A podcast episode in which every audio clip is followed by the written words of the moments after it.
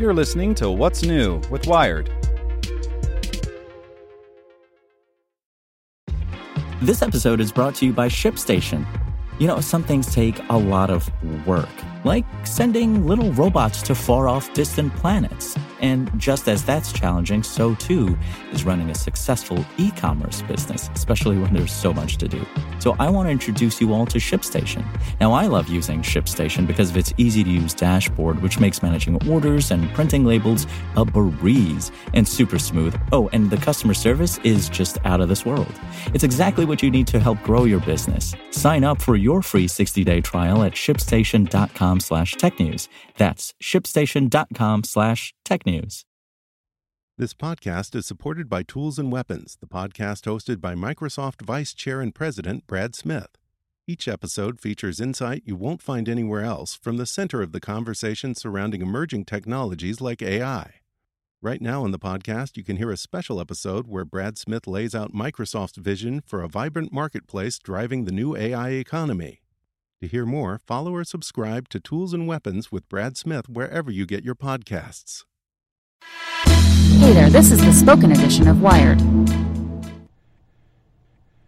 Palo Alto Networks has the broadest, most comprehensive cybersecurity for private cloud, public cloud, and SaaS environments because secure clouds are happy clouds. Protect yours today at go.paloaltonetworks.com slash secure clouds. How to Measure the Height of a Building with a Barometer? By Rhett Allain.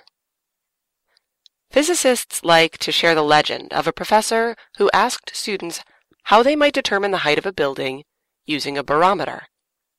The story goes on to list some of the ways you might do that. You could drop the barometer from the roof and record the time it takes to hit the ground. Or you could offer the barometer as a bribe to the building manager and ask him the height. Of course, this isn't really a story about finding the height of a building, but rather a lesson on finding inventive solutions. The point being that teachers should not discourage students from thinking of new ways to solve a problem, even if that does make grading tests trickier. But still, the question remains how would you measure the height of a building using a barometer? What is a barometer? In short, a barometer measures atmospheric pressure. This pressure changes as weather systems move through an area. Storms result in lower barometric pressure. The simplest barometers use mercury and look something like this. The tube on the right has a higher mercury level, with a sealed top and a vacuum above the mercury column. The column on the left is open to the atmosphere. Notice the dotted line. In order for the mercury below this line to remain in equilibrium, the air pressure pushing down on the left must be equal to the pressure of the mercury pushing down on the right. By measuring the height of the column, you can calculate the atmospheric pressure. In general, the pressure in a fluid like mercury or air increases with depth and can be calculated as pressure equals rho times g times h. In this expression, h is of course the depth of the mercury, and g is the gravitational field, with a value of 9.8 newtons per kilogram. The rho represents the density of the fluid. But what if the atmospheric pressure changes? With an increase in pressure, the atmosphere will push down on the open tube and cause the mercury to rise until the two sides of the tube achieve equilibrium.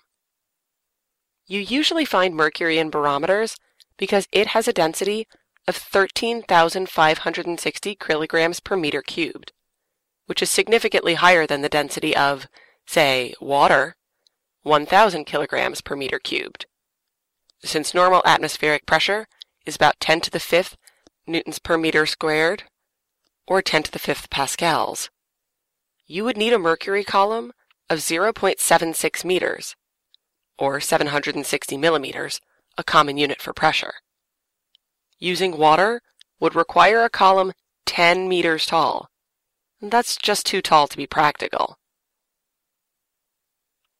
Using a barometer to measure altitude. Now for the fun part. Suppose I use a barometer to measure the atmospheric pressure on the ground floor of a building. As I ride the elevator up, the atmospheric pressure decreases. Why? For the same reason the pressure changes with different heights of mercury. Assuming the density of air remains constant, a reasonable assumption given the small change in altitude, the change in pressure from the ground floor to the roof would correlate to the height of the building. This equation is just like the one to calculate the pressure from the mercury, except that it uses the density of air, 1.2 kilograms per meter cubed. Ascending a 30 meter building would see the pressure decrease by 353 newtons per meter squared. That represents a tiny fraction of the atmospheric pressure, which explains why you need a highly sensitive barometer. Fortunately, my iPhone has one. Yes, the iPhone features a built-in barometer. It doesn't use mercury, though. It uses an electric sensor. I can even record pressure readings. Several iOS apps do this, but I like SensorLog. It seems to work reasonably well. I recently attended a conference in a building with an elevator. Of course, I used my iPhone to calculate the height of the elevator as a function of time using the pressure data. In order to prevent negative height values, I set the lowest value to 0 meters. Also, notice that although the app records data at 100 hertz, it doesn't seem like the pressure values change as fast. This is what produces those steps in the above graph. Unfortunately, this means that it would be difficult to find the acceleration of the elevator. I guess it's a good thing the iPhone also has an accelerometer in it, right? Perhaps the next step is to use the accelerometer to measure height. I will save that for a future post. Want to learn how you can make smarter decisions with your money? Well, I've got the podcast for you. I'm Sean Pyles, and I host NerdWallet's Smart Money Podcast. Our show features our team of nerds, personal finance experts in credit cards, banking, investing, and more – and they'll help you make the most of your money while cutting through the clutter and misinformation in today's world of personal finance. You'll get clarity on strategies to help you build your wealth, invest wisely, shop for financial products, and plan for major life events. Listen to NerdWallet's Smart Money Podcast wherever you get your podcasts.